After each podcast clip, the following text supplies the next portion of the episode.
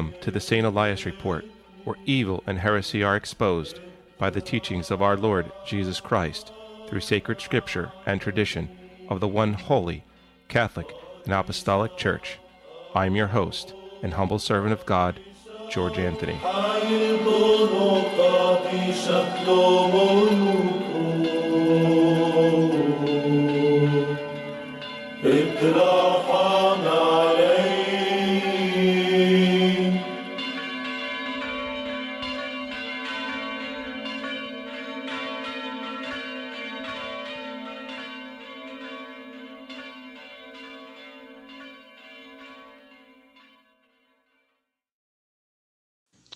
Name of the Father, and of the Son, and of the Holy Spirit.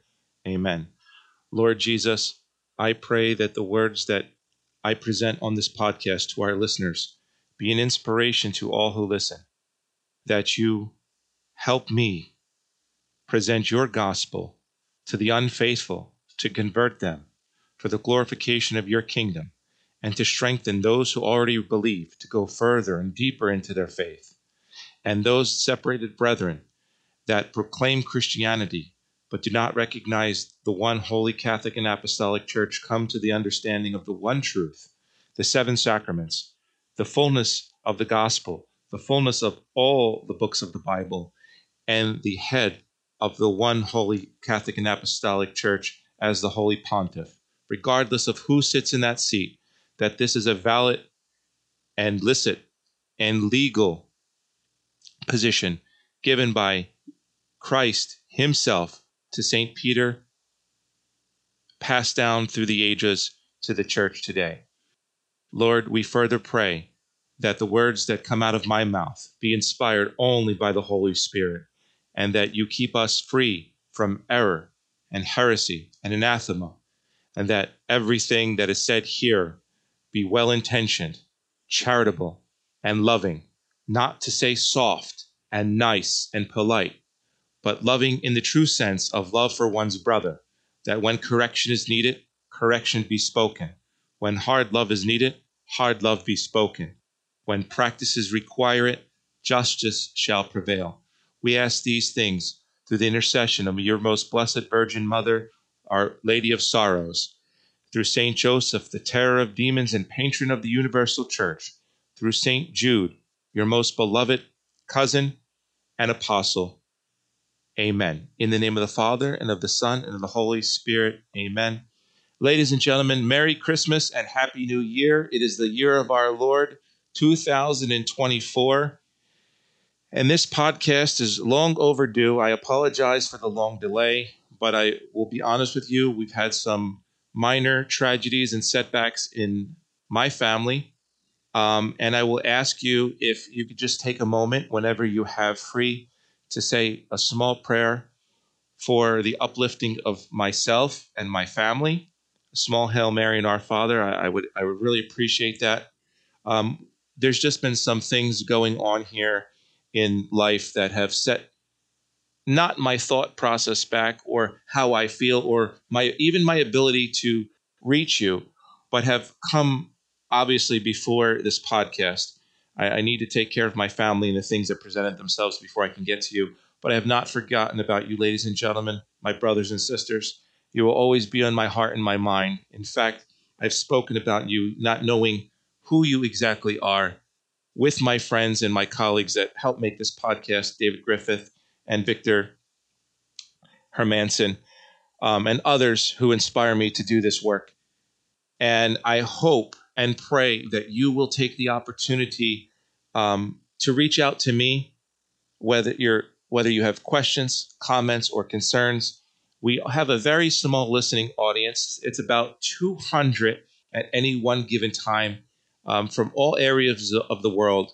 And I will guarantee you, if you write to me, I will write back to you. Um, whether you have harsh words of criticism, whether you have words uh, of correction, in fil- filial piety, I will respond to you. Um, I, I, am open to anything you have to say. I am, will not be judgmental. if it is, you know, not in accordance with my thought. But I also will have some uh, words to say to you with regards to my thought. And I, I encourage open dialogue. That's not to say I will be convinced, but I am open to dialogue and I am open to basically being brothers and sisters. Not all my friends are orthodoxly Catholic, as anyone can tell you. I have friends from all different uh, religions, uh, from all different nationalities across the world, from all different races, from all different sexual preferences, to be quite honest. But that does not skew my understanding and love of the Holy Gospel. My friendship with someone who opposes my religious view does not mean I am accepting of their lifestyle, nor does it mean I will affirm them in their lifestyle or their life choices. My love for them requires that I preach to them. Preach is a big word. Uh, that that I I I give to them my understanding of the Holy Gospel, and that everything that I do, my life be shaped by the Holy Gospel. So you can ask anyone who knows me in any state of life, uh, in any state of sinful life or, or holy life, that I give what I say I give. So if someone asks me, Do you believe this relationship to be sinful? I will say yes, 100% and two times on Sunday. I have no problem with that whatsoever.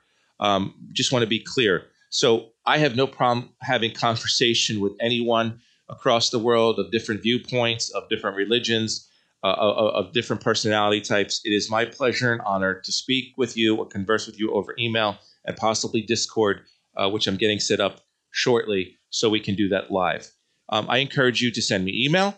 I encourage you also to visit the website. Stay tuned to the end of the podcast for all those addresses and all those locations. They can also be found in every show note of every show. Will tell you uh, about the website. The website is a conglomeration of daily, orthodoxly traditional Catholic news. It will tell you what's going on for that day, what's going on for that month. Um, the email obviously will reach me directly, and I will respond to you directly. And if you have any questions, comments, or concerns, you can you know either go through the website and email me there, or you can email me directly. Now that that's all out of the way, I just wanted to thank you for being very patient with me and understanding, and I hope you will continue to tune in to this podcast. I have a couple of things to explain and to do uh, with regards to who I am, what I believe. I think most of you understand that, and unfortunately, there's a lot of there's a lot of folks who do not. So, why am I saying this? What am I saying? So on Discord, which many of you may be familiar with and others are not, it's a chat platform. it, it is a platform where you have communities of people that get together and talk about uh, certain interests, certain groups, certain uh, you know certain things that they believe are relevant. Uh, you know they have they have like interests and and and things like that. Um, and they are private and usually have to be invited to them but there are a lot of there are a lot of groups that have many, many, many users, thousands and thousands of people who communicate. And I belonged, or I should say, I used to belong to many of the many of the Catholic ones, the traditional Catholic ones. And that's where I would promote, and that's where I still promote some of my podcasts. Unfortunately, in the Catholic world, there's been a lot of there's been a lot of infighting lately. In that people are having difference of opinions, and instead of talking, a lot of people are being canceled, and it's very unfortunate. It's very unfortunate that this is happening, um, because what what is happening is that the Catholics are going the way of the world in that they're starting to cancel others. So if you oppose to my speech or my um, my point of view, automatically you boot me from the server. Long story short, I belong to a lot of groups, traditional Catholic, where I thought my views were in line with other traditional Catholics. However, um, it seems to be that there's different shades of us, so to speak. And that's okay, right? That's okay. But what should happen is constructive criticism constructive dialogue, and constructive understanding. Now, what happened to me? So in these traditional groups, um, some of which I had permission to do and some of which I did not have permission to do, but thought it would be okay, was posting my podcast. In you know, there's a lot of these groups that have a section uh, for videos and and and podcasts and things of that nature, and I would just put you know I would just post my podcast. Up until my last podcast, this was completely okay, but my last podcast had you know some words in it like heresy um, that a lot of people did not take kindly to. And unfortunately, as opposed to listening to the podcast to see if I was actually calling Pope Francis, the Holy Father, a heretic, um, assumed that I was doing so and canceled me immediately.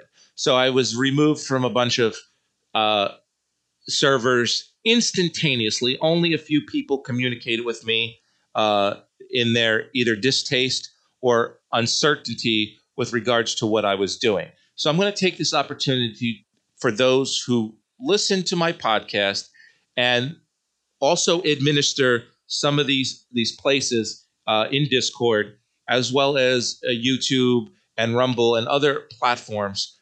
What it is exactly that I believe and who exactly I am. Obviously, I'm not going to give you my address, but who exactly George Anthony is and what he believes. So, under no certain terms, let me say it clearly Pope Francis is the Holy Father legally, legitimately, spiritually. There is no question in my mind that he is our holy pontiff. He is the vicar of Christ. He sits in persona Christi in the chair of St. Peter. I don't know how much more clear I can be. I am not a sede vacantist. I do not believe that some of you might be sede vacantists out there. I do not doubt it. But I do not believe personally that Pope Francis, his given name, Jorge Bergoglio, is not the Pope. He is the Pope. Jorge Bergoglio is Pope Francis. He is the Holy Father. He sits legally, licitly, and spiritually in the seat of St. Peter. I don't know how much more clear I can be. So, once again, I believe the Pope is legitimate. Okay. I love the Holy Father. As a matter of fact, I've been blessed. There's no other word. Blessed to have the blessing of two popes. One, Pope John, Saint Pope John Paul II, give me his papal blessing and a bunch of other children in 19 i believe it was 1979 or 1980 when i was either one years old or under one years old in his visit to philadelphia. I was blessed. My saintly grandmother had the foresight to take me out of school that day and present me to the holy father and he blessed myself and a bunch of children on the parade route going all the way up to city hall on broad street in philadelphia. It is one of the proudest moments of my life. Although I do not remember it, I've been told about it numerous times, and to this day, I hold it as one of the proudest moments. That one of the second proudest moments in my religious life, being blessed, was being blessed by Pope Francis. A bunch of us, eh, also at the World Day of Families in Philadelphia, not too long ago, were sitting out of the Philadelphia Basilica, and he turned to us and he gave us his papal blessing. I am proud to say that that happened. So I love our Holy Father no matter what criticism I have of some of his words and actions or questions that I have for him, I love our Pope. Okay? We have a father. We are blessed to have a father, but that does not always mean a father performs his fatherly duties 100% of the time. We may have a father who could be abusive at times he could be isolationist at times. He may even be derogatory at times. Nonetheless, I love our Father, Pope Francis. We pray for him at Mass, we pray for him at Rosary and his intentions, his holy intentions. So let that be clear that I proclaim for all to hear the Pope is our pontiff. I do not believe in any irregularities in uh, his legitimacy. I believe that he may be misguided. I believe that he may have other things that guide him other than the Holy Spirit all the time.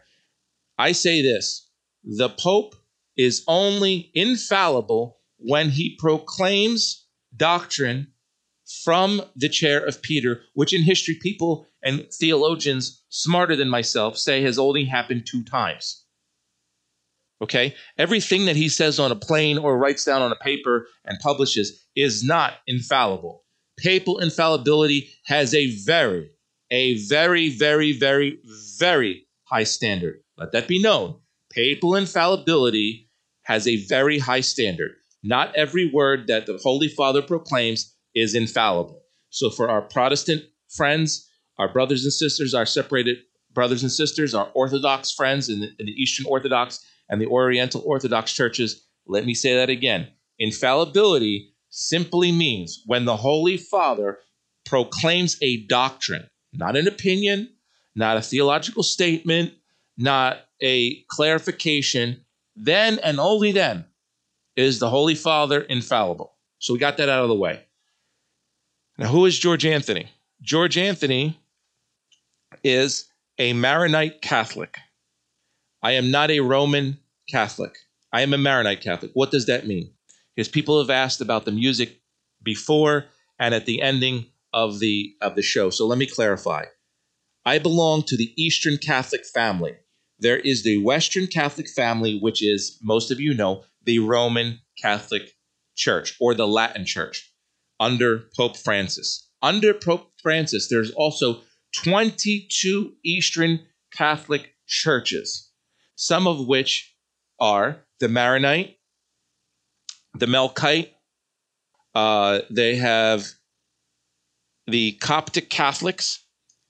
But what makes those 22 churches unique is that their liturgy, their mass, is said in the ancient languages. So the Melkite church has their liturgy, their mass, in both Greek and in Arabic.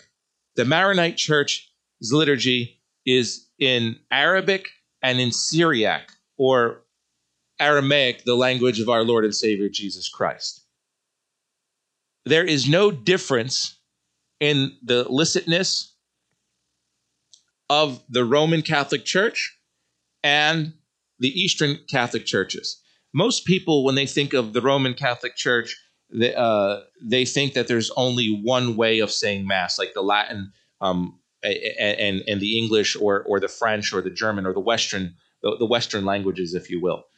Uh, what they don't realize is that the 22 rites, meaning the 22 liturgical rites, the different ways of saying Mass, are 100% in line with the Holy Pontiff as our ruler. We are not Orthodox. In fact, we we have similarities to the Orthodox, and the reason why is because historically, all except the Maronite Church have a similar or a mirror church in Orthodoxy. What does that mean? The Eastern churches, except the Maronite Church that was established out of Syria and present day Lebanon, all had a view that at one point the Holy Father uh, was not the head of all these churches. And politically, they split, all except the Maronite Church. The Maronite Church has always, always, always, always been in communion with the Pope in Rome as the leader of the churches. So these other other rites, the 21 other rites, have a counterpart in Orthodoxy that do not recognize the Holy Father, the Pope in Rome, as the leader of all Christendom, all the universal Holy Catholic and Apostolic Church. So the Melkite, the Melkite Catholics have a Mirror Church. Uh, the Greek Catholics have a Mirror Church. The Coptics have a, both an Orthodox branch and a Catholic branch. Those that believe in the Holy Father and those that do not believe in the Holy Father. So you have like Coptic Orthodox, Coptic Catholics. The Maronites have nothing even remotely close. When you say Maronite, it means Catholic. Not literally, but it you, you can guarantee they are Catholic. So I am Maronite. I am baptized, confirmed, received Holy Eucharist in the Maronite Catholic Church. Always and forever will be in union with the Holy Father in Rome, no question. So, anyone who was thinking I was Orthodox or Eastern Orthodox or in schism with the Holy Father in any way, not only is my religion not and never has been or never will be, but we're completely 100% Catholic. As a fact of the matter, if you look up what St. Pope John Paul II said about the Eastern and Western churches, the Western church being the Latin Rite or the Roman Catholic Church, and the Eastern churches being the 22 different liturgical rites, he said, It is the church, the Holy Mother Church, is a body that breathes with two lungs the left and the right lung, the lung of the east and the lung of the west, meaning the 22 in the east and the one in the west. So we are com- in complete communion with Rome and always will be. So that, that eliminates any possibility of anyone, you know, hinting that I am Eastern Orthodox, Oriental Orthodox, or likewise. Um, I am not. Now, liturgically, I, again, we're, we're speaking about who I am, so we have all clarity. Liturgically, I currently attend a traditional Latin Mass, a TLM. I've attended Catholic school most of my adolescent life. And when I did so as a young boy, I remember the Mass being in the old form, the Latin form, the traditional form, for most of, of my childhood. And then at some point, um, the church that I attended, uh, the school church that I attended, because I, I attended a Maronite church, a Maronite Catholic church on Sunday, but went to Roman Catholic school uh, during the week. And we had First Fridays, we had uh, Holy Days of Obligation, we had Rosary, we had different things that were done um, during the week and it was all done in the Latin Rite. So I remember attending Mass in the Latin Rite, um, very specifically being done in the old Rite, the, the Latin, and then at some point it changed to English. Um, the priest first facing away from us towards the Holy Tabernacle, and then towards us, which most of you uh, probably know as uh, as the the um, normal way of that Mass is presented uh, with the, the, priest facing the people and in the vernacular, meaning the language of the people. Um, so I have an affinity for the traditional Latin Mass, and currently I attend the traditional Latin Mass. I feel it to be more reverent. I feel it to be more respectful of the Holy Eucharist. I feel it to be more militaristic. What do I mean by militaristic? More so that you don't have a thousand people uh, up on the altar doing whatever they're doing, waving their hands. When the altar boys make a gesture, they all bow together. When the priest moves, he moves in a militaristic manner, very succinctly and disciplined.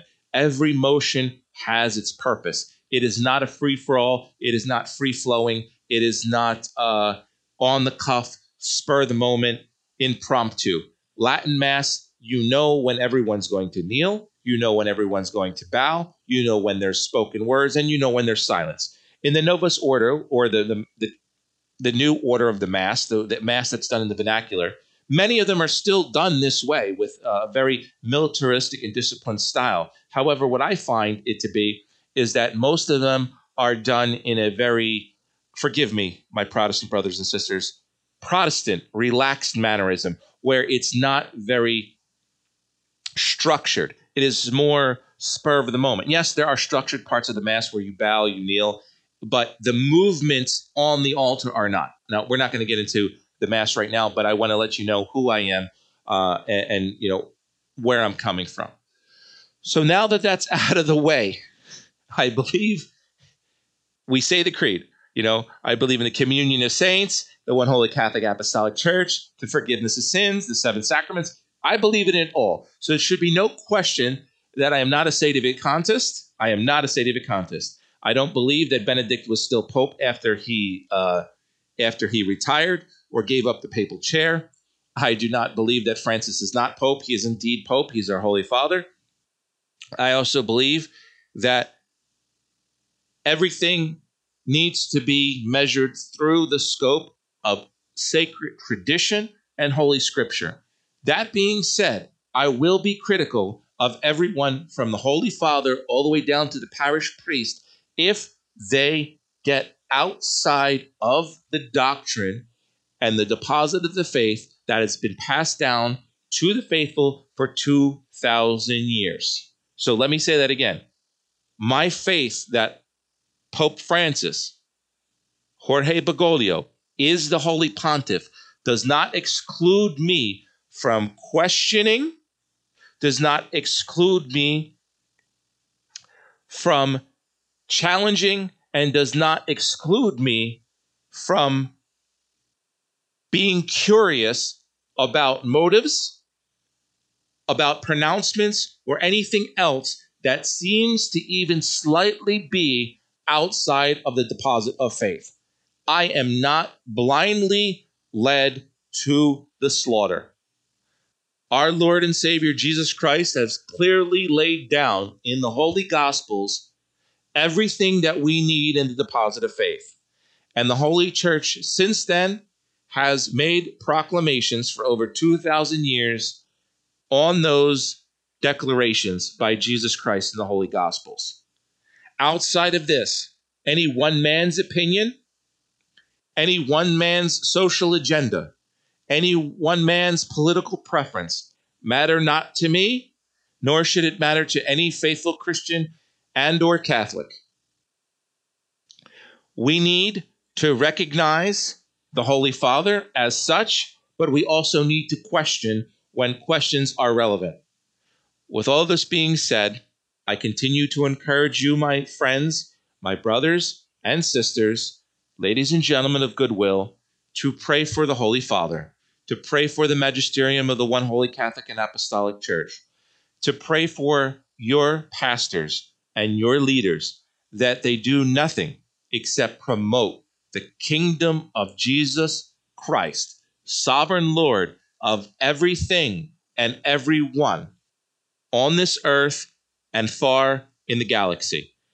With that being said, let us dive into today's topic of Fiducia Supplicans.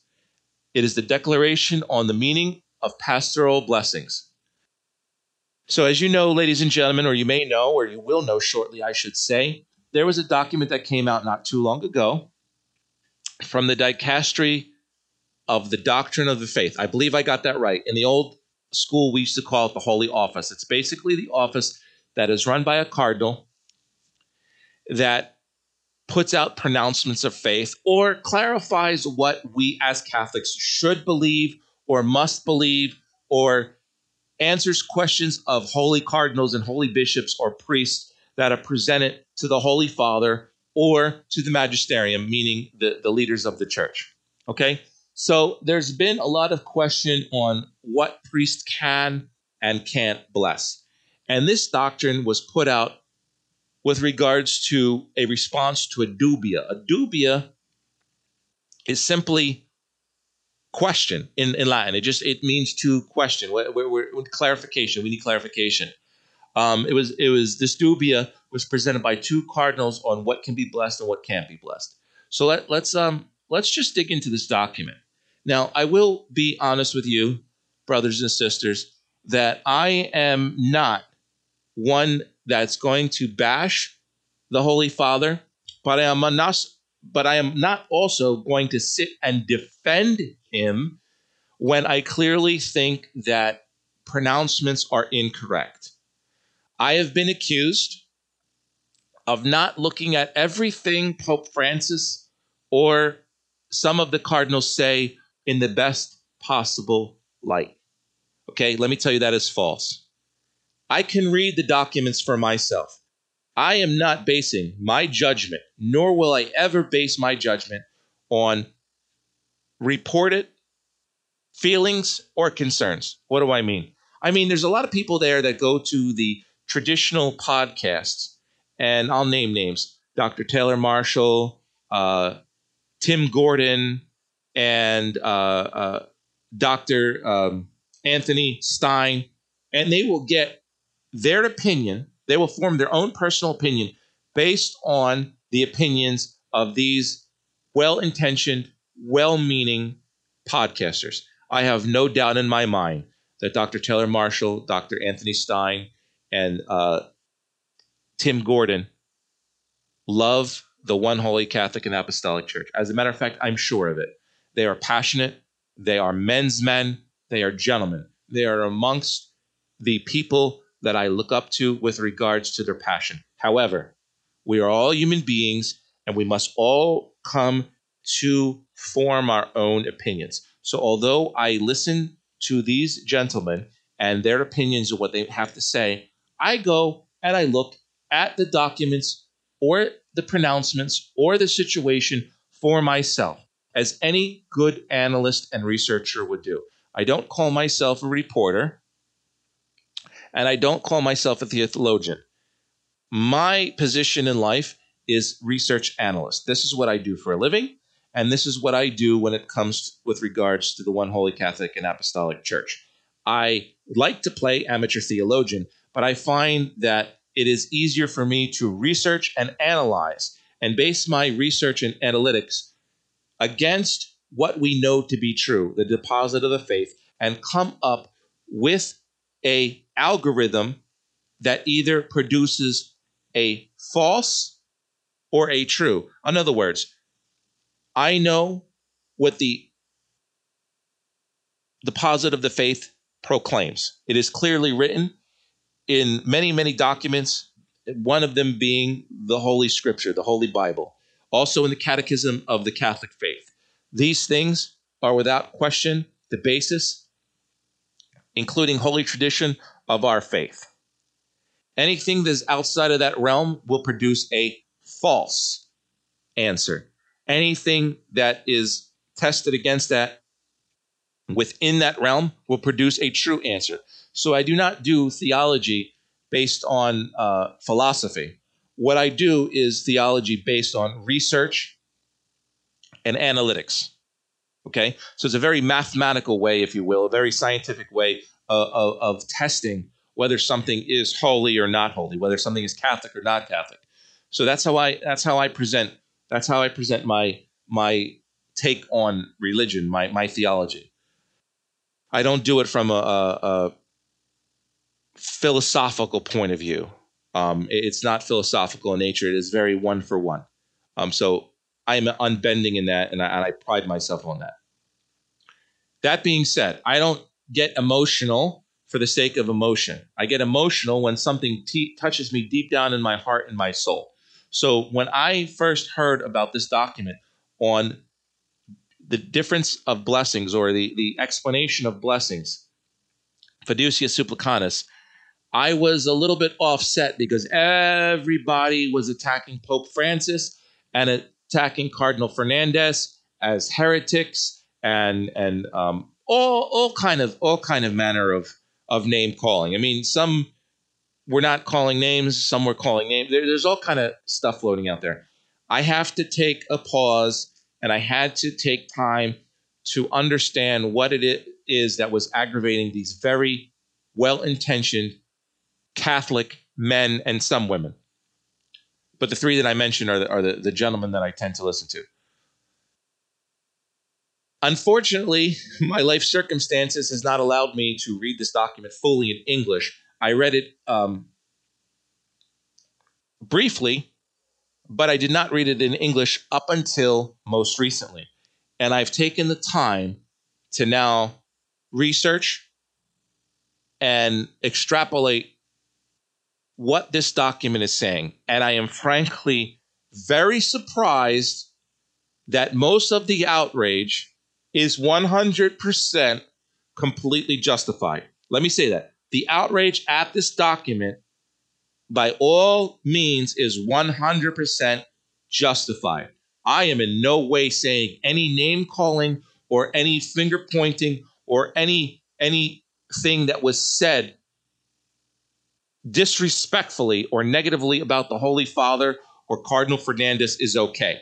That should not stand. We are Christian Catholics. We are called to be charitable. That means love your brother but admonish him.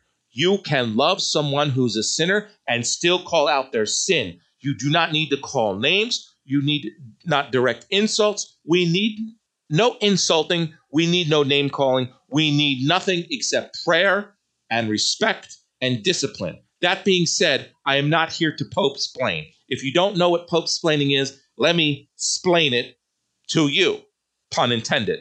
Pope explaining is when someone always takes the side of the Holy Father for the mere fact of that he is the Holy Father. Okay? I will defend the papacy and the Pope himself with my life, my liberty, and my blood if I have to. But that does not mean I will defend every single pronouncement that is outside of the doctrine of the faith. I will say it again. I will defend Pope Francis with my life, my liberty, and my blood if necessary. But that does not mean I defend everything that he has put on paper or everything that he has said. I defend the man and his body and his chair of Peter and the fact that he is the leader of our one holy Catholic and Apostolic Church because he is our father and he is our leader. And we must defend our religion. But that does not mean that I will sit here and just shake my head like a good sheep zombie follower. If the Pope proclaims something not to be true outside of the, the doctrine that we've been given by Jesus Christ himself, passed down through the traditional proclamations of the apostles, through the catechism, I will say it loud and clear. A Pope explainer, my good friends, in case you're not sure what that is, is one who basically always takes the words of the Pope and tries to present them not only in the best light possible, which we're called to do, but find some way to bend, twist, and ignore everything else that has been presented. Okay? So you take the good, but then you take the bad and try to twist it or mold it into good, giving way over the benefit of the doubt. We should all give the benefit of the doubt to the Holy Father and, and to the cardinals. But if you see something blatantly slapping you in your face, how can one sit there and not question at the very least? You don't need to insult, you don't need to point fingers, but how can you, as a good Catholic, not question what is being said? Let, let, me, let, me, let me get to the meat and potatoes of what, what's going on here. In paragraph three of Fiducia Supplicans, the document named on the pastoral meaning of blessings, the third paragraph is labeled the following it is labeled Blessings of Couples in irregular situations and of couples of the same sex. Stop. Stop the presses right there. Repeat. Paragraph three blessings of couples in irregular situations and of couples of the same sex. If this title doesn't punch you straight in your face as a Catholic, you're either asleep or you're complicit. I charge you now to go to Holy Confession and confess. This is in just the title without reading any of the following things that I'm going to read to you is a absolute 100% un-Catholic, un-Christian, sinful thing. I don't need to read any further. However, as a good research analyst, as a good theologian, as a good Catholic, I will absolutely read further. But I'm going to tell you right now that this title in itself makes me start to question what I'm going to read further. Let me read to you, and then we can come back and we can analyze this. So, paragraph 31 of the entire document of section 3 says within the horizon outlined here appears the possibility of blessing for couples in irregular situations and for couples of the same sex. The form of which should not be fixed ritually by the ecclesiastical authorities to avoid producing confusion with the blessing of proper to the sacraments of marriage. Further down, it says, this blessing does not claim to legitimize their own status, but who beg that all that is true and humanly valid in their lives and their relationships be enriched, healed, and elevated by the presence of the Holy Spirit. Let me read it again. These people do not claim a legitimization of their own status, but who beg that all is true, good, and humanly valid in their lives and their relationships be enriched, healed, and elevated by the presence of the Holy Spirit. Okay, this language sounds very nice and fluffy, but let me just break down what's happening to you. Uh, hap- happening. Let me break down what's happening.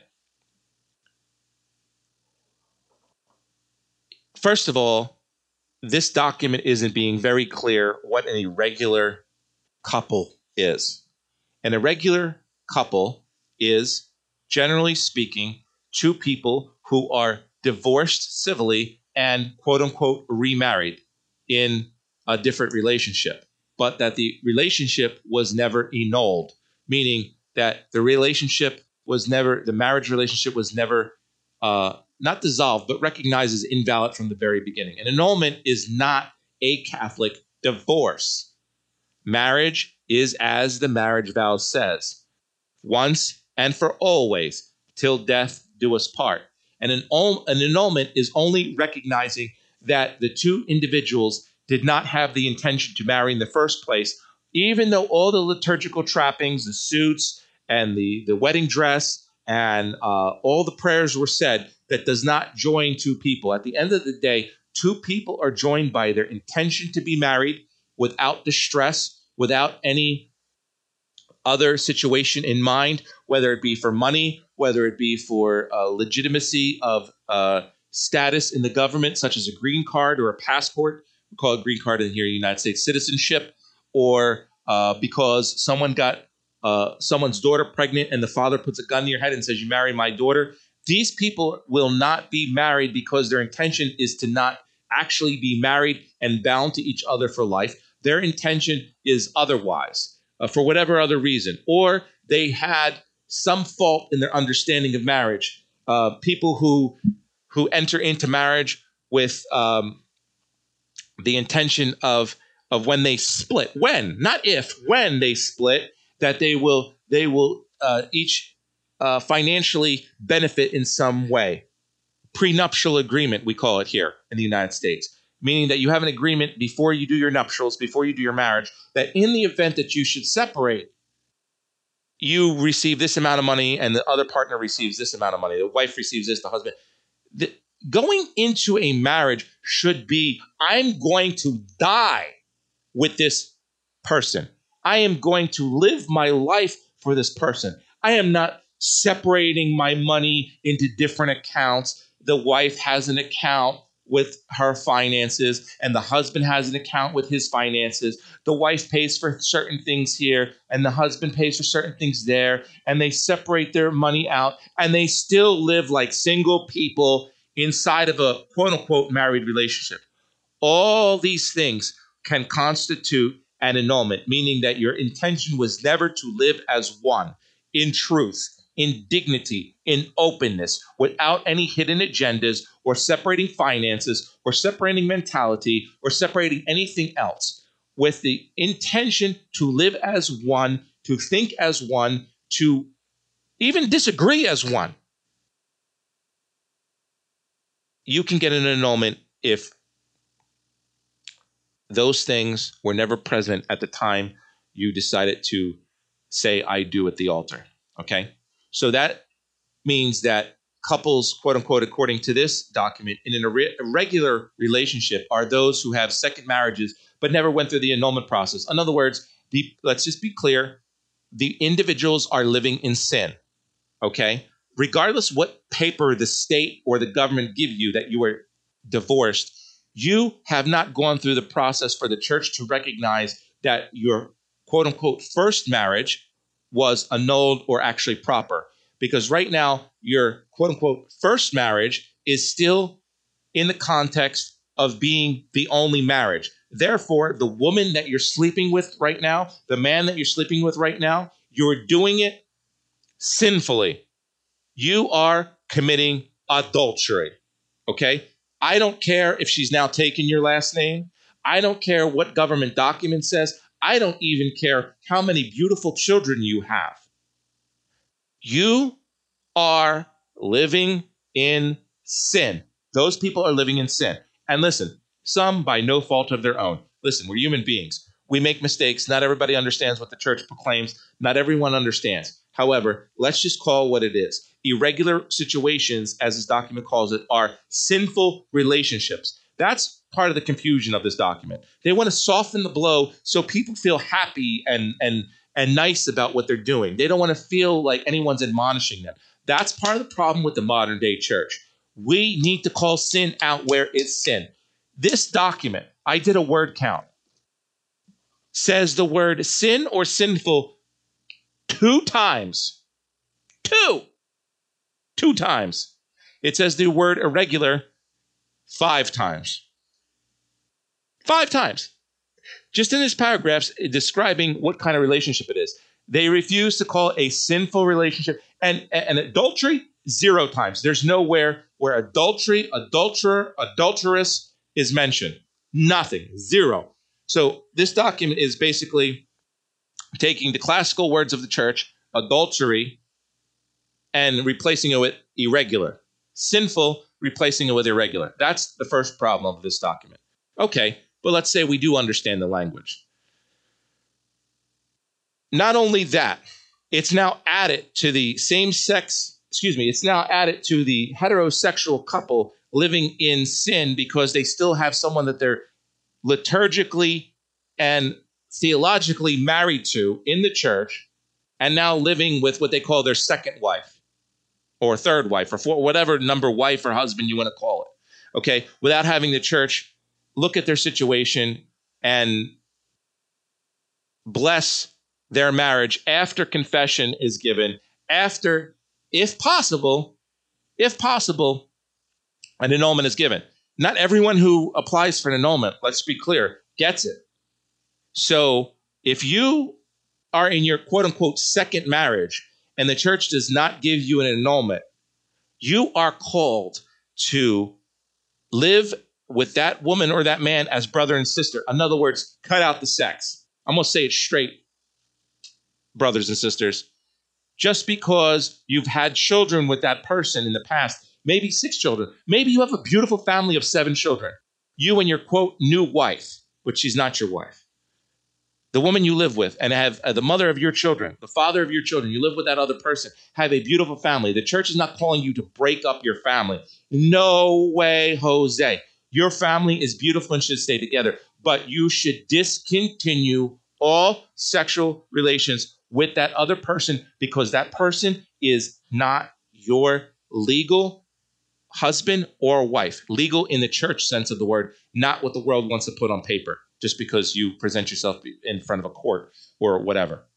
Okay, so the church is not calling to break up your relationships, but is also not calling for you to live fully as man and wife, fully meaning sexually, spiritually, and legally. Okay, no one's saying you have to go back to your first wife or husband that abused you or whatever injustice they did to you. And, and let's be honest, most let's most divorces are done because oh, we grew apart, oh, we were too young, uh, frivolous reasons. I'm not here to judge any of reasons why two people separate and then, quote, civilly divorce, because you can be separated from your legal husband and just never have relations again. There are many cases where Catholic individuals are married in the one holy Catholic and Apostolic Church, do not get an annulment, but physically separate John lives in this house and Mary lives in a different house, and neither one of them have sexual or any other kind of relationships with anyone to the day they die because they've made a vow, but they simply cannot live with each other. Yes, it sounds harsh, but guess what? God does not conform to us. We should conform to God. So this is what we are called to do. This is what we must do to be in relationship with God. Off of my pulpit. Back to this document. So that's what the you know Pope and the cardinals are calling, or some of the cardinals out of the Holy Office are calling irregular relationships, basically sinful relationships of people who are remarried in uh, a civil union and have children or otherwise. They're calling them irregular. They're not irregular. They are sinful, and they need to be they need to be told as much because people are getting confused. So, in addition to that, they've added same sex couples to this discussion. Okay, now, what's the problem with any of these, these blessings on quote unquote irregular couples or couples living in sinful relationships and same sex couples, which are also sinful? The problem is the union itself is sinful. The union, the sexual union of a man and a wife not married in the one holy Catholic and Apostolic Church and still have a spouse out there, okay? Or two men or two women who are sexually active or living together asking for a blessing cannot happen. Why can that not happen? You're going to say, George, everyone can be blessed. Yes, every sinner can be blessed. But this is not saying blessing, this is not saying the blessing of individuals in same sex relationships or the blessing of individuals in sinful different sex relationships. This is saying the blessing of couples. Couples meaning two people together at the same time. You cannot bless sin the act of being together with someone who is not deemed a licit, valid, or holy relationship is sinful. Therefore, you cannot bless it. The same way you cannot bless the tools of abortion to be holy, you cannot bless the tools of adultery to be holy. What are the tools of adultery? Two unmarried people, whether they're same sex or different sex if these people are not married in the eyes of the one holy Catholic and Apostolic Church, they are living in a sinful situation, and therefore, together, it is sin, and you cannot bless sin. Can one of these individuals approach a priest and say, Father, I need a blessing? Absolutely. A blessing because you're in distress, your mother's sick, all these things. But this is not the agenda here, ladies and gentlemen. The agenda here is to regularize and you know what? I'm going to have a lot of calls and a lot of emails and a lot of things saying, well, George, 95% of the document actually backs up the sacredness of marriage. 100% correct. Good job, Pope Francis. Good job, uh, Cardinal Fernandez. I support you and I stand with you. They said there is no other valid relationship other than sacred matrimony as recognized by the one holy Catholic and Apostolic Church. I am not going to let that fall on deaf ears. Good job, Pope Francis. Good job, Cardinal Fernandez. But we already knew that, guys. So, what is happening in this document, ladies and gentlemen? The document is what I call a sandwich. You have truth, heresy, truth. The heresy is the meat, and the truth are the two buns and all the things between the meat. They've sandwiched garbage heretical garbage between truth. There is more truth in this document than there is garbage. But they, whoever they would be, who I'm not pointing fingers, but whoever thought that traditional, orthodox, good meaning men and women will not read this document, I, I don't I don't know what, what to say. There is so much beauty in this document that everyone else is failing to, to recognize. And I want to recognize it now. I am not beating up on the Pope and Cardinal Fernandez, but what I am saying is that blessings of sin have no place in the Catholic Church. And whoever believes so, whether he be Pope, Cardinal, Bishop, Monsignor, or priest, be anathema, be in heresy, be in schism. You cannot bless sinful actions, nor can you bless the union that is sinful. You can bless individuals individually. Let me say it again. You can bless a murderer, but you cannot bless his murder. You can bless an abortionist, but you cannot bless his an abortion. You can bless adulterers, but you cannot bless their adultery. You can bless homosexuals, cannot bless their homosexuality or their homosexual unions. By presenting yourself as man and woman who are not married in the Catholic Church and ask for a blessing, holding hands as a couple at the altar in front of the priest cannot be done. The same way that presenting yourself as a couple, two homosexual men, or as a couple of two homosexual women in front of a priest and ask for a blessing as a unit, which is the product of sin, cannot be done. You cannot bless the product of sin. You cannot bless the sin itself, nor can you bless anything that is evil. You cannot do it. What makes you think that we, faithful Catholics, are going to sit down and say, well, you've said it in nice words. You've used irregular instead of adulterer. You used irregular instead of adulteress. You use same sex instead of homosexual. You you listen, listen, listen.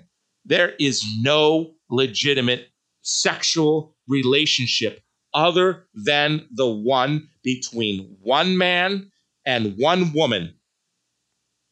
Period.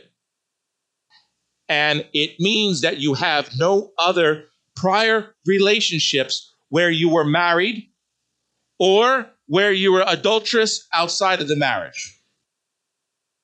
Regardless of how many children you have, the families you established, or the last name that the woman now holds. There can never be any legitimate relationship outside of holy marriage. Period. Doesn't mean if you're heterosexual and living in sin, it's better than you're homosexual. It is equally sinful. Equally sinful.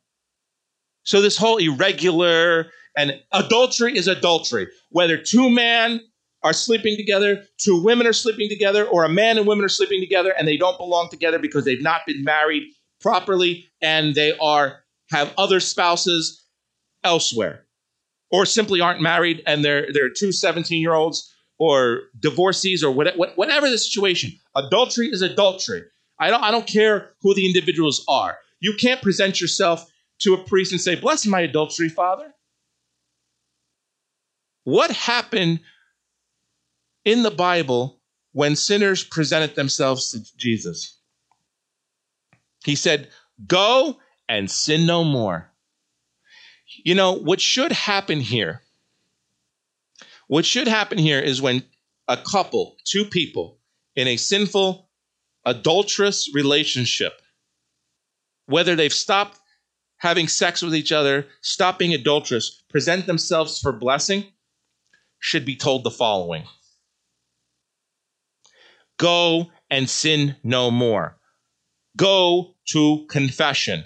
Confess the fact that you are sleeping with, in a relationship with, someone who is not your legitimate spouse. To men, to women, man and woman, doesn't matter. That's not being said here. This document has nothing about confession of your sins, has nothing about repentance. It has everything about we should accept, we should understand, we should understand. Pope Francis wants, this is what is being said I could care less what anyone wants other than the Lord and Savior Jesus Christ. I say that against my father. I say that against my mother. I say that against my Holy Father, the Pope. I say that against the entire magisterium of the church. I say that against the pastor at the end of the corner. I say that against my friends. I will stand up with everyone next to Jesus himself against anyone or anything that be heretical, in schism, or anathema. Mind you, that doesn't mean that I'm going to leave them and shun them. We are not Amish. We are not cultish. We don't do that. But because of my deep love for these individuals, I will stand up and proclaim the truth every single time. Truth needs to be said plainly and clearly. I am sick and tired of window dressing. I am sick and tired of nice, nice talk. I am sick and tired of huggy kissy. Sin is sin, adultery is adultery. It is what it is. Say it plain. I don't care what anyone wants it to be. It is what it is. Our preachers, our teachers, our priests, our evangelists, our cardinals bishops and popes need to speak plainly and clearly. This document, for all the good it does by reaffirming marriage as the only recognized sexual relationship for the procreation of children, sneaks in. I'm going to use the word sneak. Slide, sneak, it doesn't matter. Slides in section three with this irregular nonsense and same sex nonsense. It doesn't belong. I want to read again this last part. And this this this very very much so bothers me. The second part says, "Do not claim a legitimation of their own status." Okay. So you mean to tell me that there's two gay individuals, okay? And they come asking for a, a blessing together, holding hands, Father at the altar, but they are not asking for to be legitimately recognized. That doesn't make any sense to me whatsoever.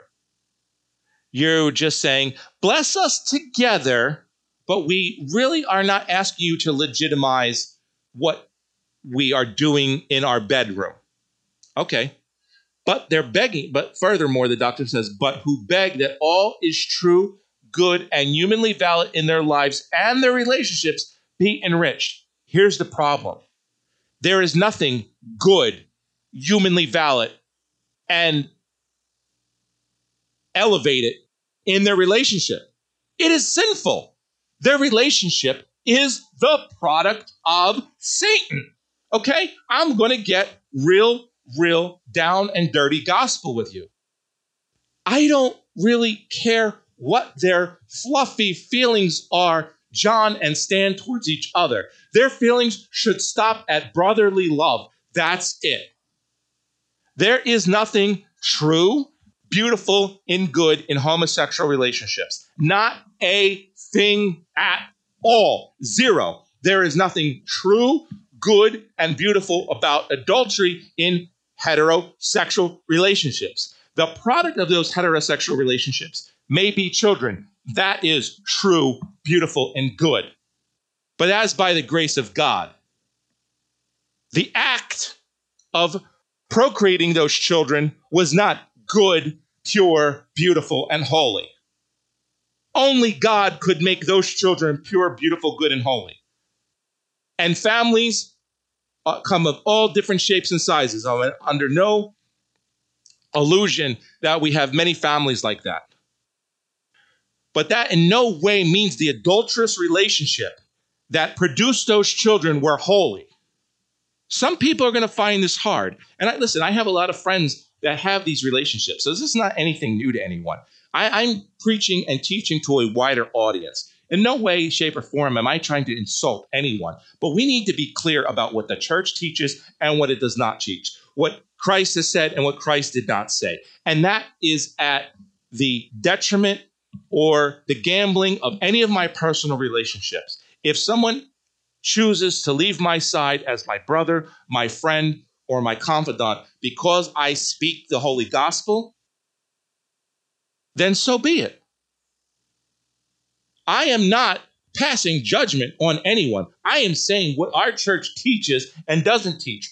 Too far long have we not have had men and women who say things straight and clear. We say things based on our relationships. John and I are friends. I don't have a friend, John, right? Mary and I are friends. Sue and I are friends, whoever. And because I love this person so deeply and we do everything together and we have a great friendship and a relationship, or even we're related by blood your brother, your sister, your uncle, your cousin, your father, or your mother people hesitate to speak the truth to power to them. They hesitate because they are afraid of the damage it will bring between them and the other individual.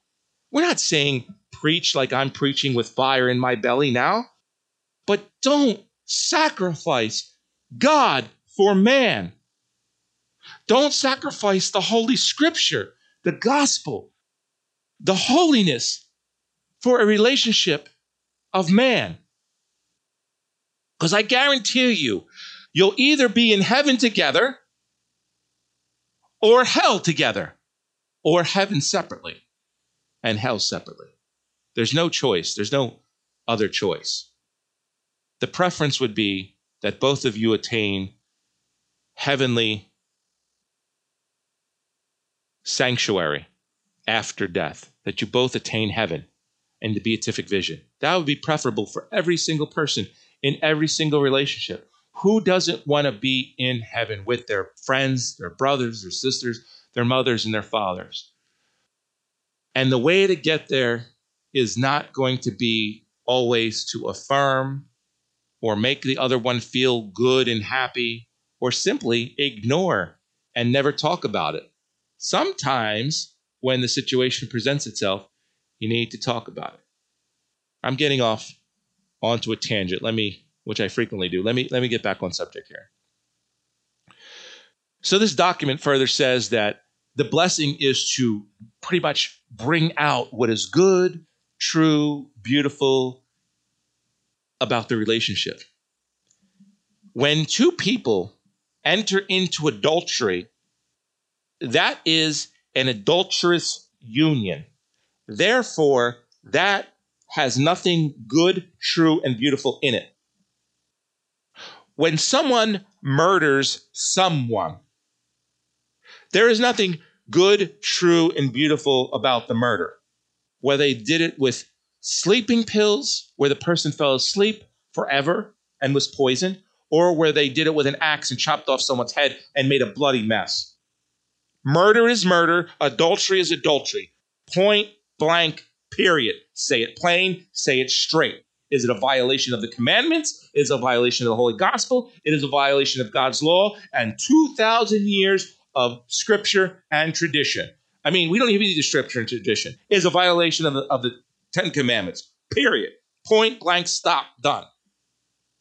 So to dress this document up with the blessing is meant to listen, you cannot bless murder, you cannot bless adultery, you cannot bless cursing God out, you can't bless any sinful actions.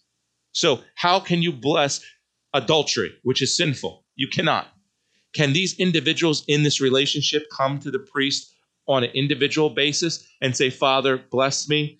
I am stressed. Father, bless me. I actually want to repent of my sins. Yes. But if you come as a unit, which is the product of your sin, the unit is a product of your sin. The holding hands together unit, the, the individual is now coming together as a quote unquote couple, is a sinful thing. That sinful thing is being presented to a priest and asked the priest to bless that sinful thing. I don't care how you view it. Well, there's a person and there's another person, and we can bless John and we can bless Robert, or we can bless Mary and we can bless Jack. Yeah, but together they're a unit, and together they're asking for a blessing, and together is, is, is a sin. Their togetherness is a sin. Once again, their togetherness, the idea that they are a quote unquote couple is a sin. Therefore, you cannot bless the sin, you cannot bless the couple. I don't know how how they got around this and with all this fancy language. Let's go on to the next the next section. This is paragraph 38 in section 3. And here is the part this is very very very interesting too. One should neither provide for nor promote a ritual for the blessing of couples in an irregular situation. Let's rephrase that. In a sinful situation, in adultery. Okay, that's obvious. You're saying water is wet, the sky is blue. So it's saying a priest should not provide or prov- provide or promote a ritual, like a formal ritual for the blessing of adulterous couples. And it says, at the same time, one should not prevent or prohibit the church's closeness to the people in every situation in which they might seek God's help through a simple blessing. Yes, 100%. I agree with this 100% with a caveat. They should not present themselves as a couple. Presenting yourselves as a couple equals you're presenting the sin to be blessed. If John is a homosexual and Robert is a homosexual and they present themselves individually in confession and want a blessing, they present them individually for a blessing for a new job or whatever, they should be blessed. When they're holding hands, presenting themselves at the altar and asking them to be blessed, that is causing scandal, that is causing hypocrisy, it is causing all sorts of sin to be done. You cannot bless sin. I know how many times I'm going to say it. You can't bless sin. So, yes, individuals can be blessed, and one should not make legitimate ritual for the blessing of these quote unquote irregular couples. They're basically adulterers, adulterous couples, sinful couples. But what you can do is bless individuals. So I, I agree with that. The church's closeness eh, to the people should remain in that you should always have an avenue open for sinners to come to get blessed, but also those people asked to being blessed should be directed to go to confession and to turn away from their sins. Jesus Christ, the ultimate priest, the fulfillment of all the Jewish scriptures and the Old Testament, after he did any healing or after he did any kind of preaching, told the people he was preaching to, go and sin no more. This document is not calling for confession. It's not calling for people to go and sin no more. It's calling for us, the people reading the document, to accept some sinful situations. I do not accept sin. I do not accept adultery. I do not accept murder. I do not accept anything that is against the Ten Commandments in the Holy Catholic and Apostolic Church. I do not accept it. You cannot get me to accept it. And I am not signing on. Therefore, I am calling out to the Holy Father and the magisterium to rescind this document, to adjust this document, and to actually clarify further that all the good parts remain and you further clean up the document with regards to removing blessings for adulterous couples, whether it be same sex or, uh, or, or, or uh, different gendered couples.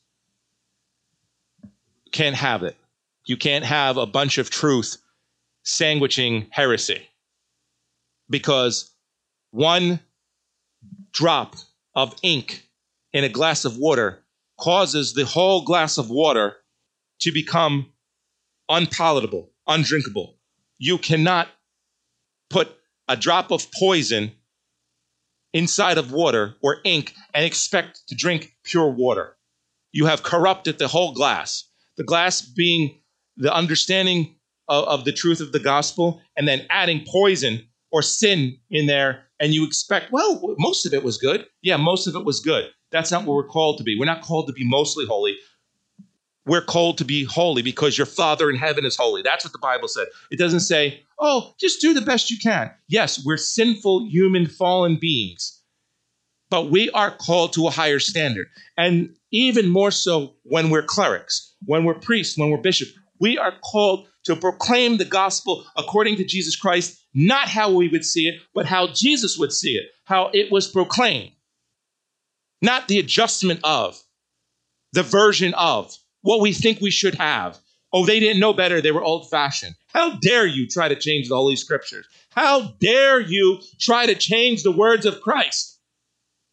So, all this fancy language in this one paragraph or this one section that's actually between very good reasoning that marriage is the only way is a drop of poison in otherwise a clear glass. It is being hidden in plain sight. Let's go to the next section.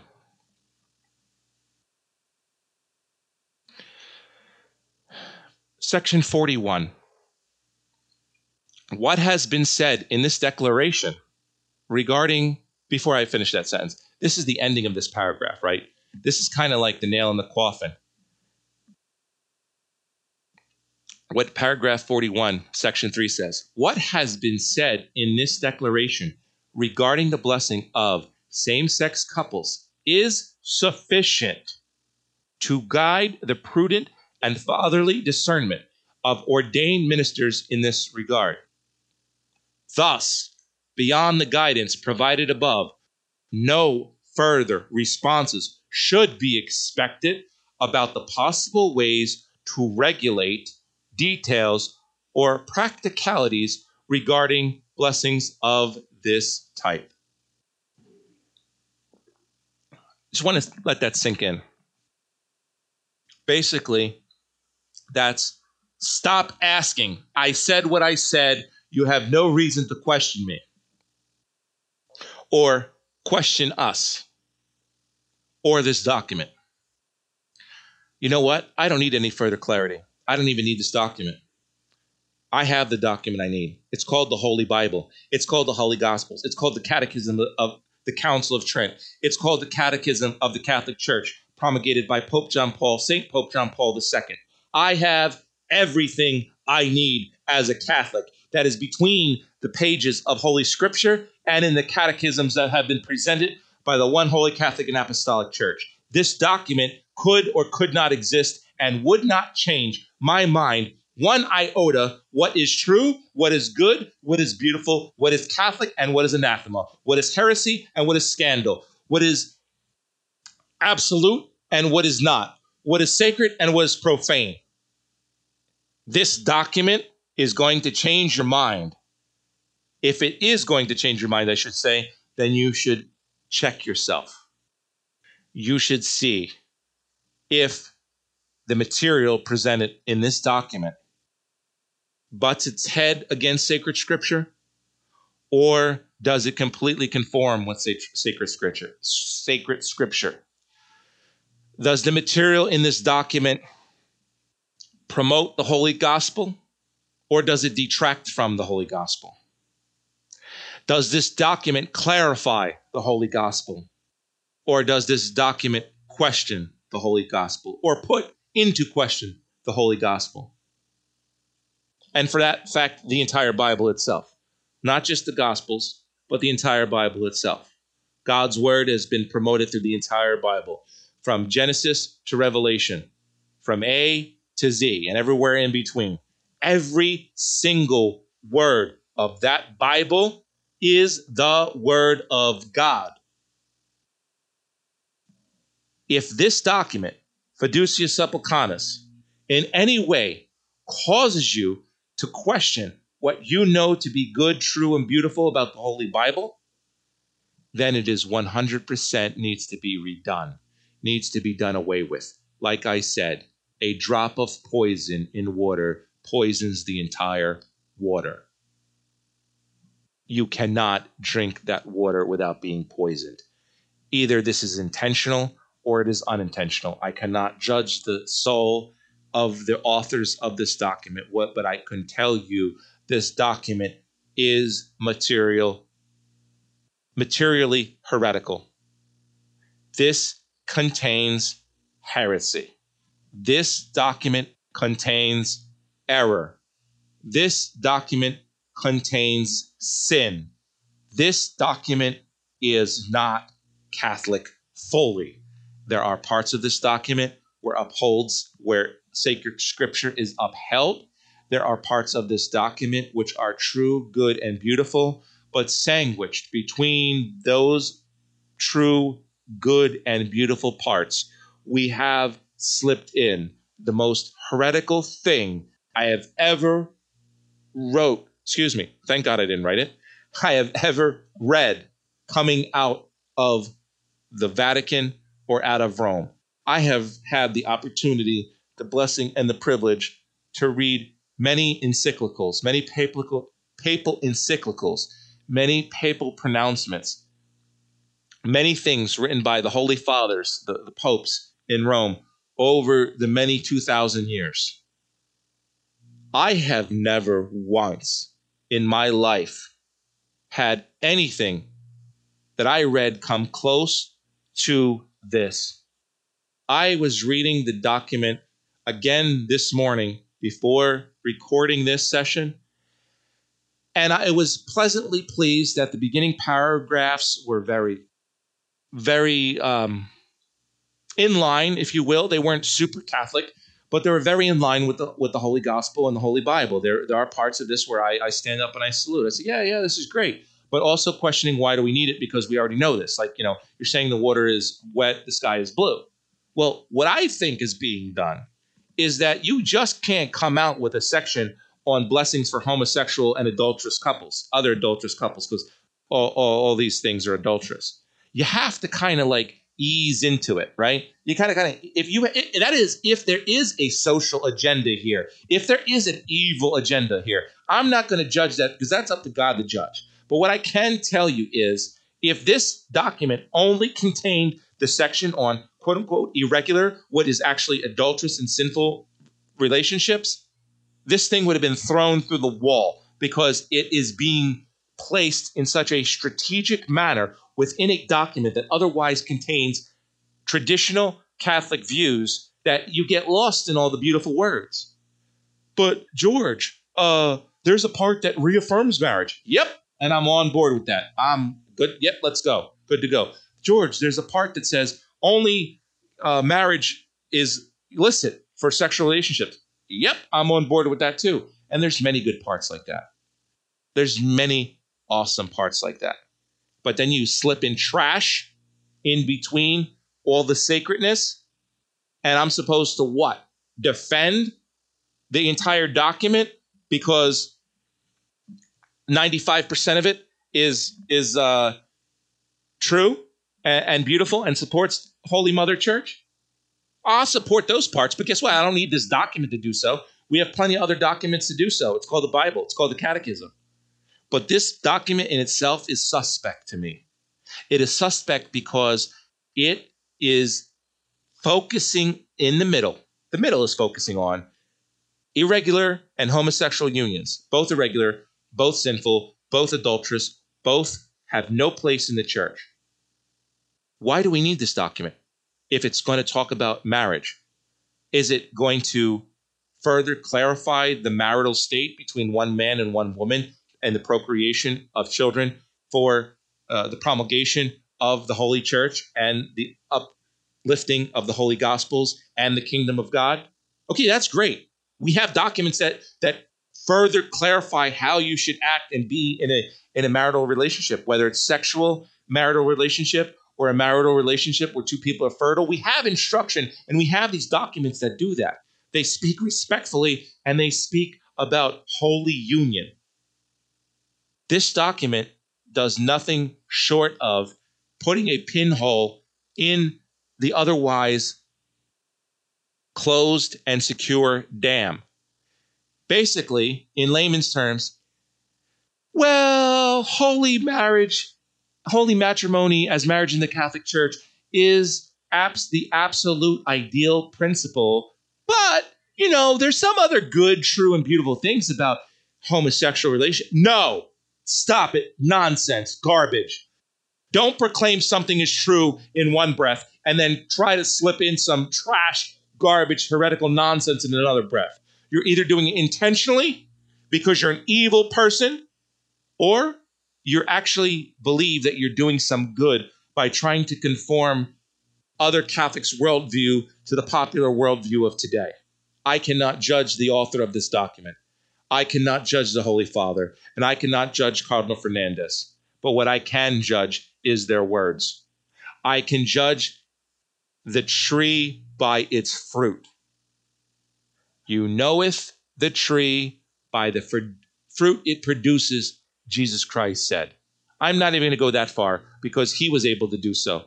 I cannot tell you if a person is evil or if a person is not evil if they speak half truth and half untruth. What I can tell you is this document contains errors, lies, evil, schism, and heresy. I will say it again. This document contains evil, lies, schism, and heresy.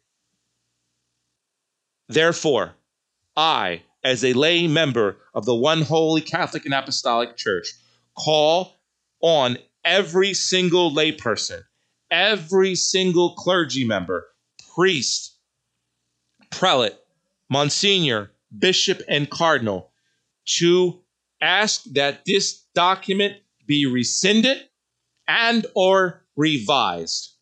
I don't care what paragraph 41 says. That doesn't mean anything authoritatively to me. The only thing that's authoritative to me is the Holy Scripture, the Catechism of the Catholic Church, and those that support it. If tomorrow one of our, our hierarchs, the Pope himself, were to turn, turn around and say something that Satan is God, you expect me to support that?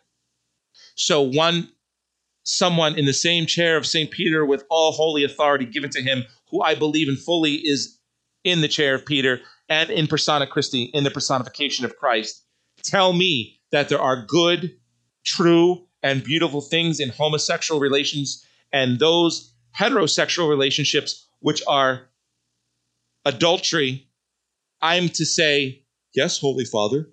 No. Enough. Enough. Just like you don't deny that your father's your father, even if he beats your mother. Just like you don't deny your father is your father, even if he's an alcoholic. Just like you don't deny that your father is your father, even if he's a drug addict. Just like you don't deny your father is your father if he is a closeted homosexual. Just like you don't deny your father is your father if he's a murderer. He's our father. We must love him. But at the same time, we must stand up and proclaim the truth given to us by our heavenly Father, the name above all names, Jesus Christ, the Lord of all lords. When his name is spoken, our heads should bow, our knees should bend. We should not bend to some document that came out of Rome with error and schism, heresy in it. Just because a paragraph tells us there shall be no more clarification. How dare they even put that in there? Dubia was set up for the purpose of clarifying.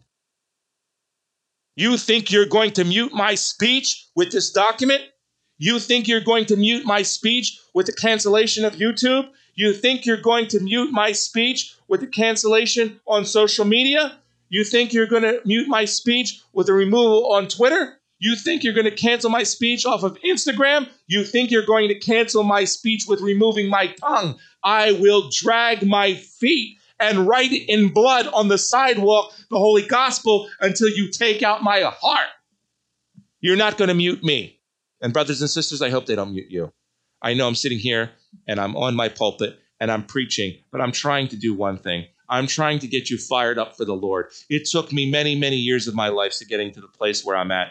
I didn't come built this way. I had to go through many trials, tribulations, experiences, multiple sins, multiple mortal sins, many confessions. I'm still going through many confessions and mortal sins. I'm not just sitting up here, you know, pointing my finger at other people. I got some stuff too. We all got some stuff. But it should not be regularized and blessed. Just like I need confession and you need confession, the Holy Father and Cardinal Fernandez need confession. They need to repent of what they've written in this document, whether they know it or they don't know it. They need our love, they need our prayers, they need our support, but they also need to go back to the Holy Bible and realize what is good, true, and beautiful. And the only things that are good, true, and beautiful are the words of the Bible, the tradition of the Catholic Church, the writings of the saints the understanding of Holy Scripture, the prayers of the holy martyrs, patriarchs, and confessors, and holy virgins. These are the things that we should lean on. Why are we conforming to modern society? Why are we changing the words sinful and adulterous to irregular? What is happening here. Once you start playing with words, listen, this is how this is how society changes. This is how revolution happens. This is how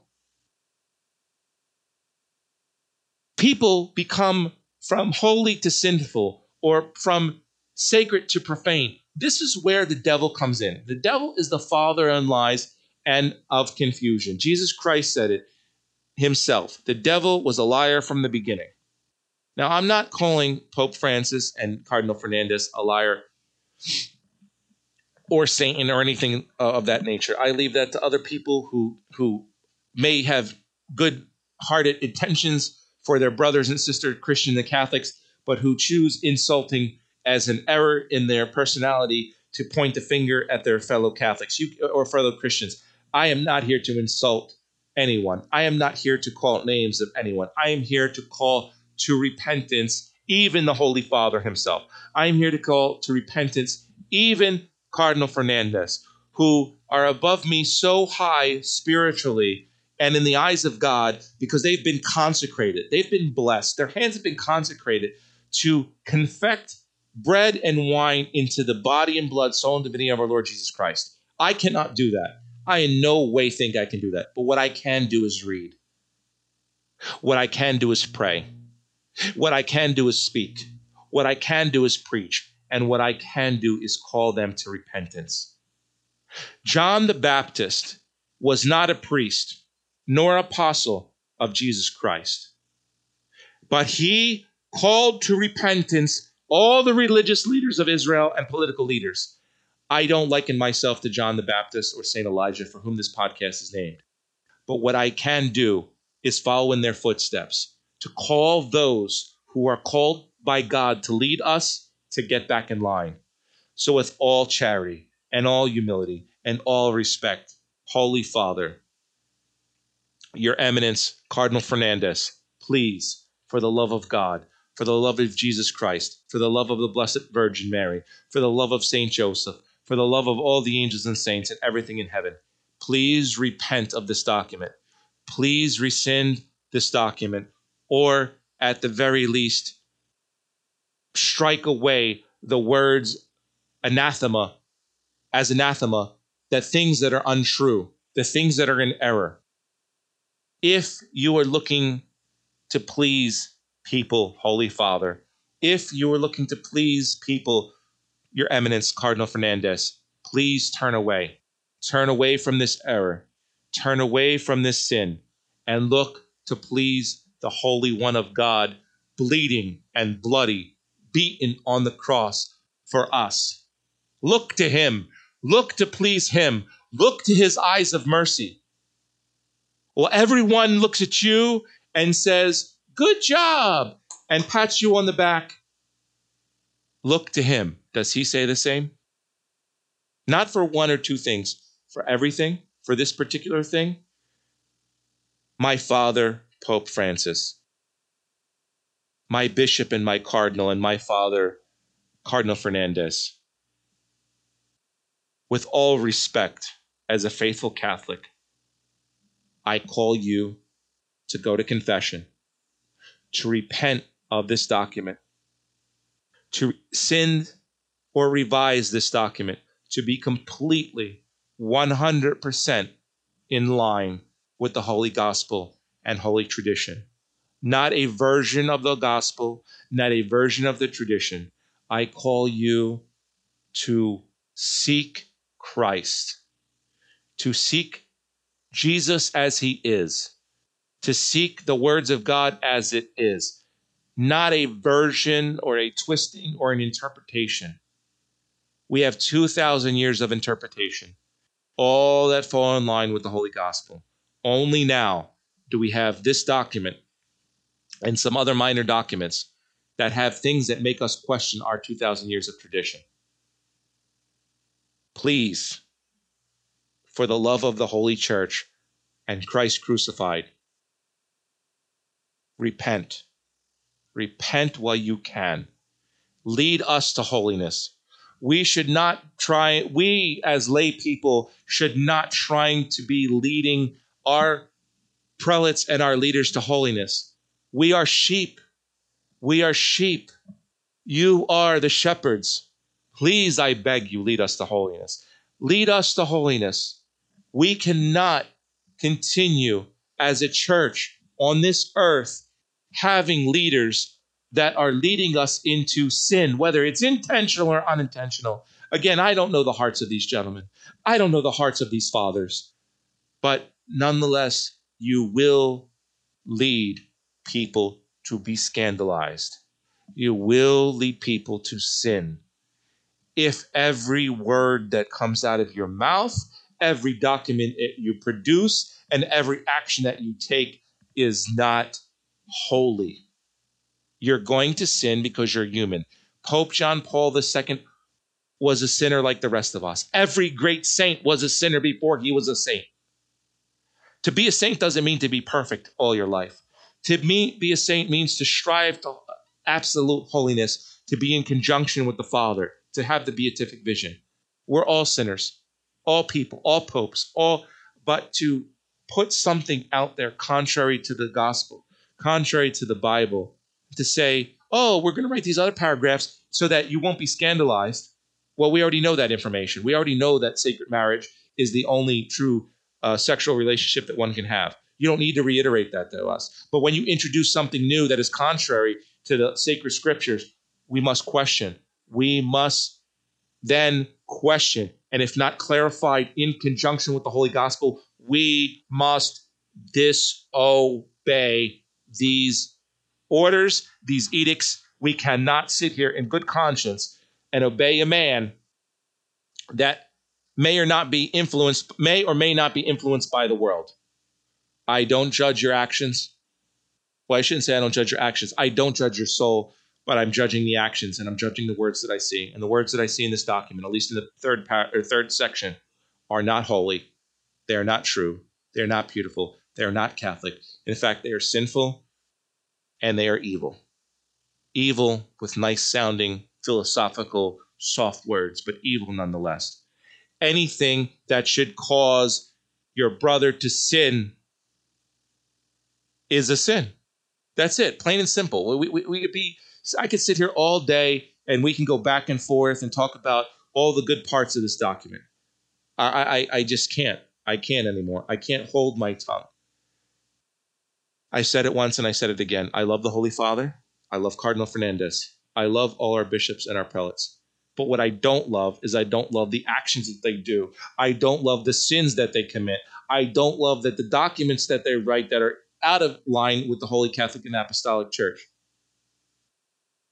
These men have a very special place in the church. It is up to them to live a Christ like life. It is up to them to lead the flock to holiness. It is up to them to call out sin where they see it. It is up to them to be representations of Christ on earth.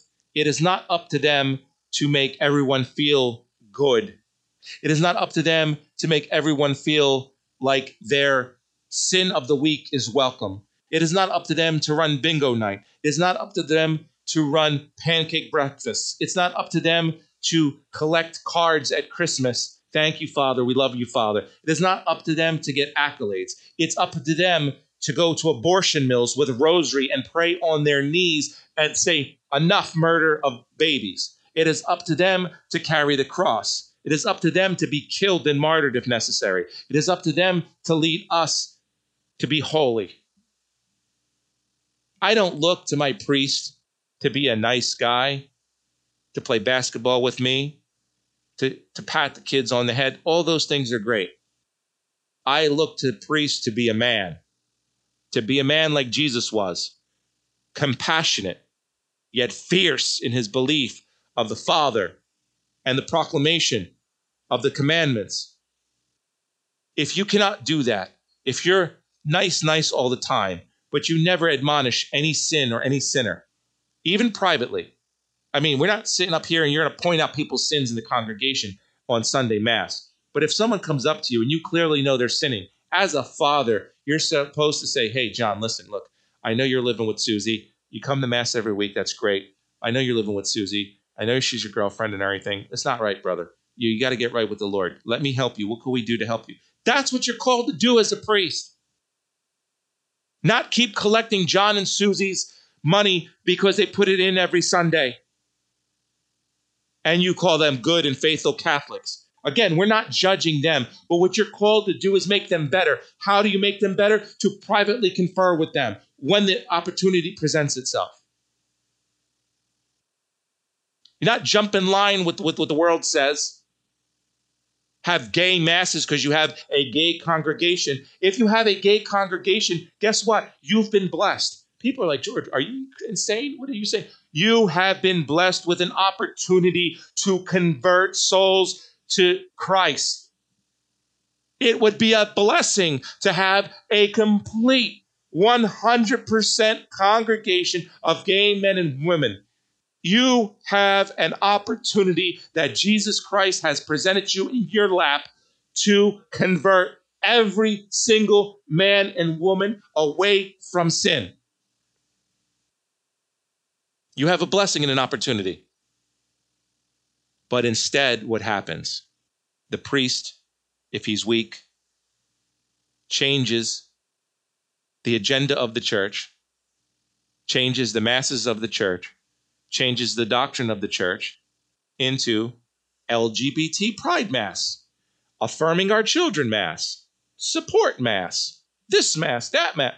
Mass is Mass. We don't need themes.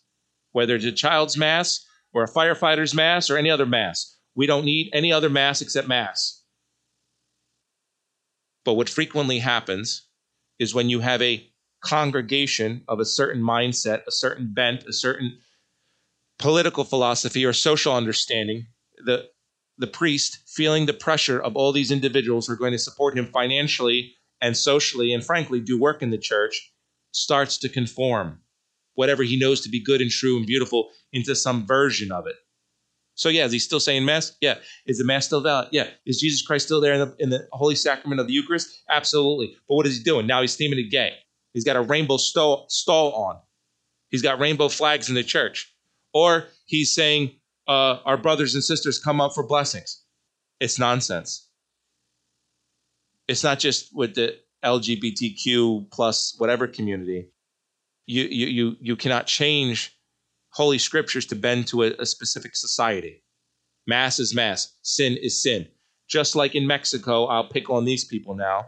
There's certain masses where they have indigenous dancing, shirtless men and women in bikini clad uh, traditional costumes of, of the Inca and the Aztec. I will say it here a modesty is immodesty. If your body is not covered in church, I do not care what your culture was prior to you becoming a Christian. It is sinful.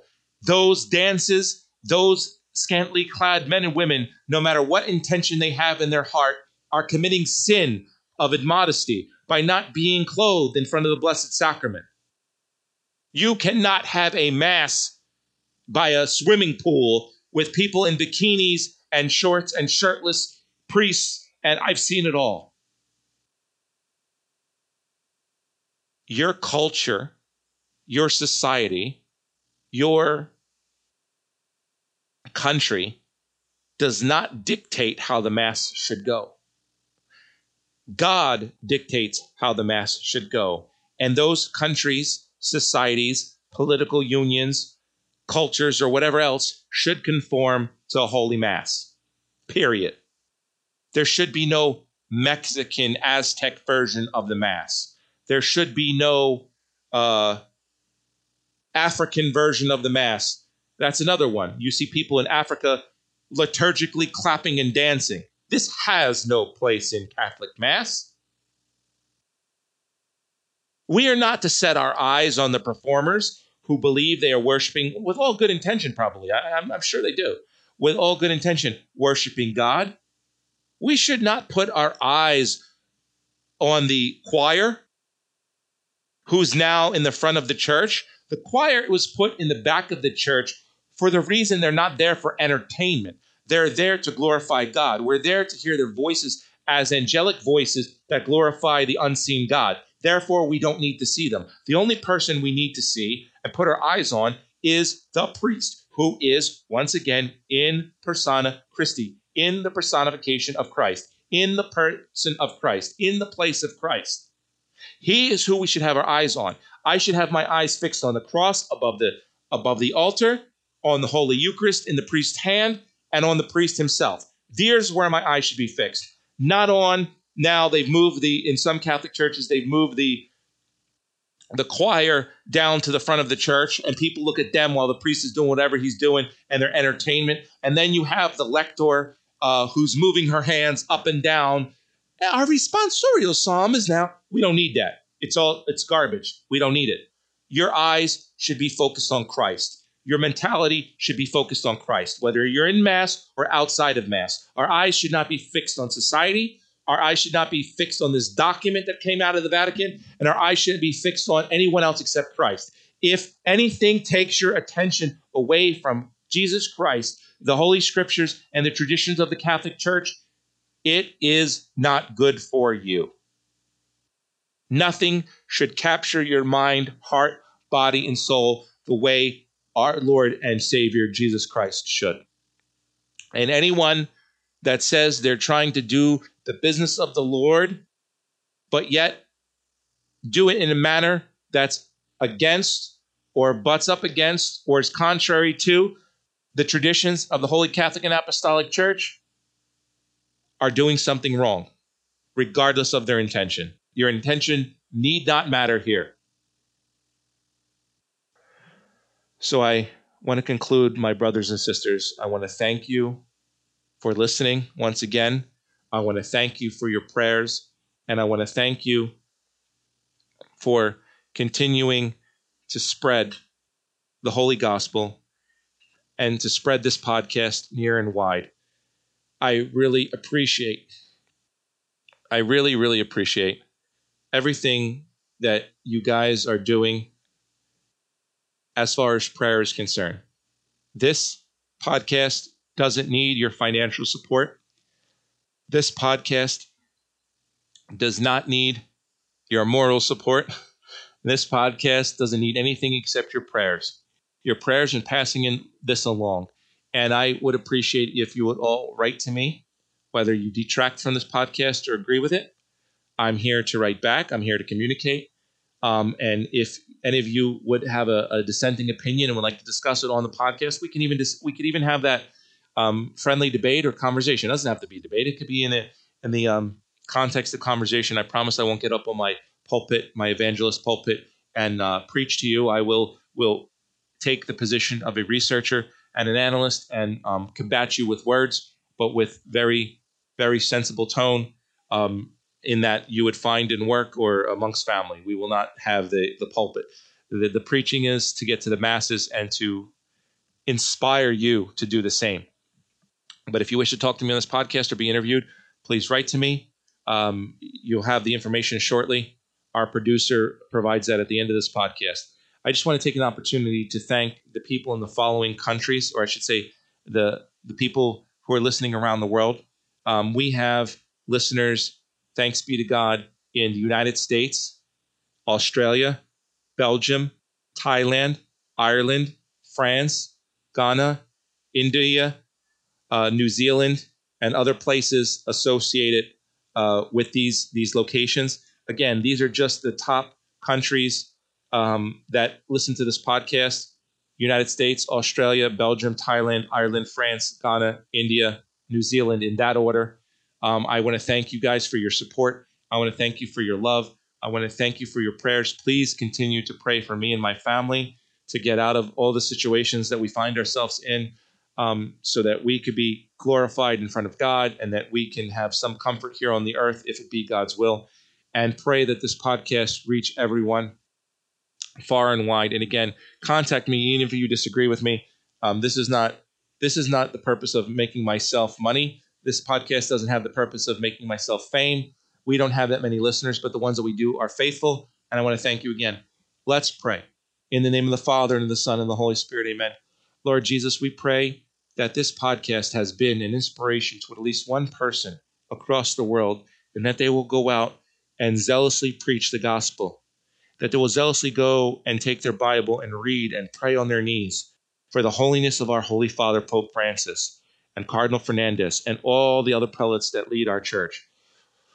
We hope, Lord, and we pray that my voice has been an inspiration to at least one member of this podcast community, to this listening community, so that they would inspire their brother, their sister, their father, their mother, their son, their daughter, their friend, their relative, and even their enemy, Lord, to be converted out of sin and into the one holy Catholic and apostolic faith according to the tradition of the apostles of 2,000 years.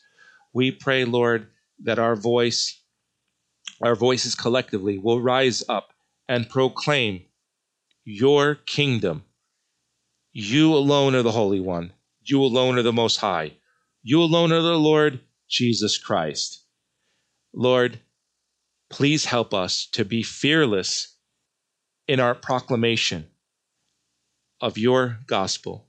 Please help us to be fearless in standing up against evil, against heresy, against anything that would detract from our eyes on you on the cross and you rising from the dead and you ascending into heaven.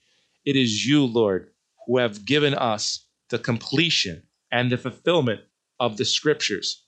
You were the Alpha and the Omega, the beginning of and the end. Besides you, there is nothing. Without you, there is nothing. We ask, Lord, that in some small way we helped to gain for your kingdom at least one more follower to be baptized in your holy name of the Father, Son, and Holy Spirit.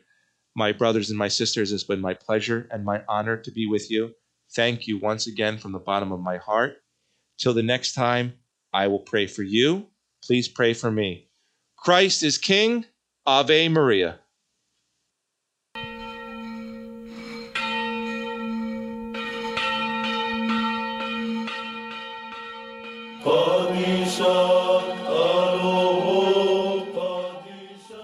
Questions, comments, or concerns, please contact us at editor at SaintEliasMedia.com. Also, please visit our website at SaintEliasMedia.com where you will find updated articles and additional resources. The St. Elias Report is hosted by George Anthony. It is produced by Vic Hermanson. Our technical director is David Griffith. The St. Elias Report is owned and operated by St. Elias Media and is a Masabki Brothers production.